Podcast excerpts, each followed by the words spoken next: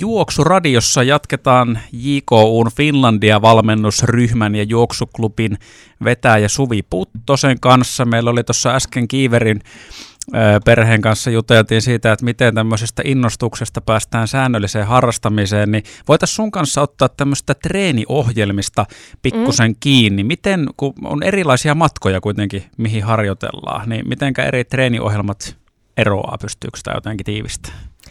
No lähinnä tota, niin itse on tämmöinen kestävyysjuoksu asia, asiantuntija, mutta tota, niin, kyllä siellä tietysti aika lailla silleen, jos puhutaan kestävyysjuoksusta, niin aika lailla samalla kaavalla mennään siinä mielessä, että siinä on kehittäviä harjoituksia yleensä noin kaksi viikossa, tai maksimissaan kolme, jos on oikein kovakuntoisesta henkilöstä kyse, mutta ja sitten loput on semmoista peruskuntoharjoittelua ja semmoista kevyttä tekemistä, että 80 prosenttia harjoittelusta pitäisi olla niin sanottua peruskuntoharjoittelua, että tehdään sitten semmoisella niin 60-70 prosenttia maksimisykkeestä semmoisella sykealueella.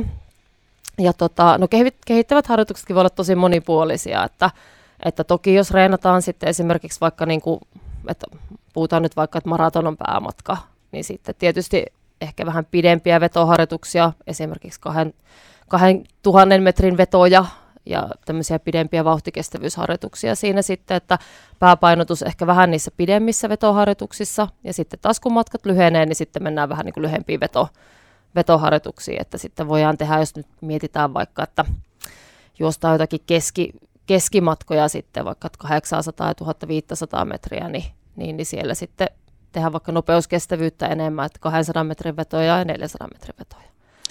Toi muuten sanoit 80 prosenttia, sehän tarkoittaa siis viidestä treenistä neljä. Ja me puhuttiin noiden mm. kiivereiden kanssa tämmöisestä matalasykkeisestä harjoittelusta ja siitä, että aina ei tarvitse vetää itsensä ihan Joo. piippuun. Niin tarkoititko nimenomaan tätä osastoa sillä? Kyllä, nimenomaan just sitä. Että ja se 80 prosenttia, 80 se on aika iso prosenttia. osa. Joo, se on yllättävän iso osuus ja se on hyvinkin paikkansa pitävä, että niin iso osa pitäisi olla semmoista kevyttä ja helposti tehtävää ja silleen, että se tuntuu miellyttävältä ja sykkeen pitäisi tosiaan olla siellä sille oikeasti 60-70 prosenttia maksimisykkeestä. Miten muuten sitten, jos ö, tavallaan on tähän säännölliseen harrastamiseen päässyt, mutta nuo treenimäärät, mitä just mainitsit, niin varmaan liikkuu siinä 5-6 kertaa mm. viikossa, mutta todennäköisesti pitää kuitenkin pikkusen vähemmällä lähteä liikkeelle, kun se harjoittelu alkaa. Niin miten se muuttaa tätä kuvioa, että et jos on vaikka kolme tai neljä juoksukertaa viikossa? Tai, tai jopa vähemmänkin, koska mm. kai sitä kuitenkin pitää myös just niitä määräkertojakin suhteuttaa siihen lähtötasoon aika reilusti. Kyllä, joo, no ei kannata lähteä, esimerkiksi jos aloittaa juoksua, niin heti lähtee nyt sitä niin kuin viittä kuutta kertaa viikossa tietenkään reenaamaan, että, että se ehkä se, just se kolme, neljä, semmoinen ihan hyvä aloitusmäärä ja, ja sitten jos miettii siinä, niin siinä nyt sitten ehkä maksimissaan yksi semmoinen tehokkaampi treeni per, per viikko, että jos puhutaan ihan niin kuin aloittelijasta, ja tietysti se just hyvä ottaa huomioon se, että kun lähtee aloittamaan sitä harrastusta, niin esimerkiksi tämmöinen peruskuntoharjoittelu niin ei tarvitse tapahtua täysin juoksemalla aluksi. Että erittäin hyvä reenimuoto on esimerkiksi tämmöinen run walk meininki, että, että juostaan vaikka minuutti ja kävellään kaksi minuuttia tätä vaihellaan sitten että saadaan se syke pysymään sillä peruskuntosykkeen alueella ja sitten tavallaan se myös kehittää oikeasti sitä peruskuntoa eikä mennä sinne yli niiden sykerajoja. Mutta tämähän on nimenomaan mitä varmaan siinä harrastuksen alkuvaiheessa moni miettiikin, että no mitä hemmettiä, että jos mä yhden kerran viikossa juoksen silleen, että se oikeasti jossain tuntuu ja sitten vähän tämmöistä matalasykkeistä treeniä, niin kehitynkö mä siinä oikeasti? Mistä se tulee sitten se 80 pinnaa ja, ja tavallaan se, että ilmeisesti se kuitenkin on tärkeä sen kehittymisen kannalta, ettei lähetä vaikka sillä tavalla, että mä juoksen joka kerta täysiä ja sitten mä katson, että kuinka monta sataa metriä mä eihän vaikka juosta enemmän mm. 50 minuutissa joka kerta.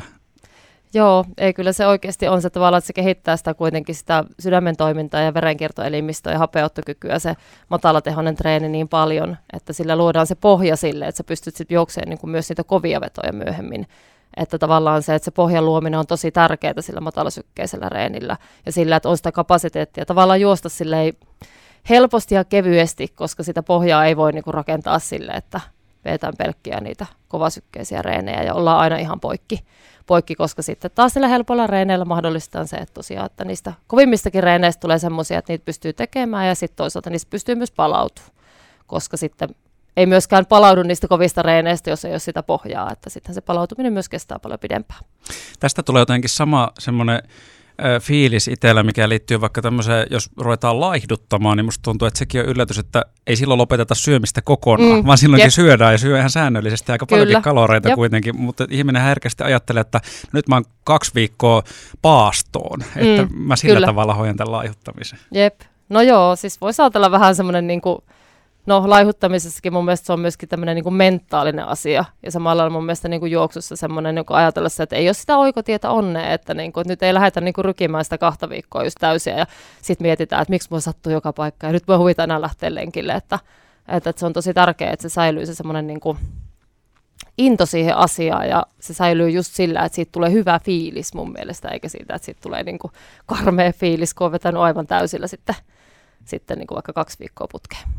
No jos me otetaan loppuun vielä sitten muutama sananen palautumisesta, koska onhan se nyt, jos ensi alku on kummallista, että, että tota, kerran viikossa vetää rankemman treeni ja sitten neljä viistä on semmoisia matalasykkeisiä, että ei tässä voi kehittyä. No sitten vielä mm. tämä palautumis on, että pitääkö mun niinku venytellä kotona tai jotenkin muuten palauttaa kroppaa. Minkä takia palautuminen ja tämmöinen lihashuolto on oleellista sen kehittymisen kannalta?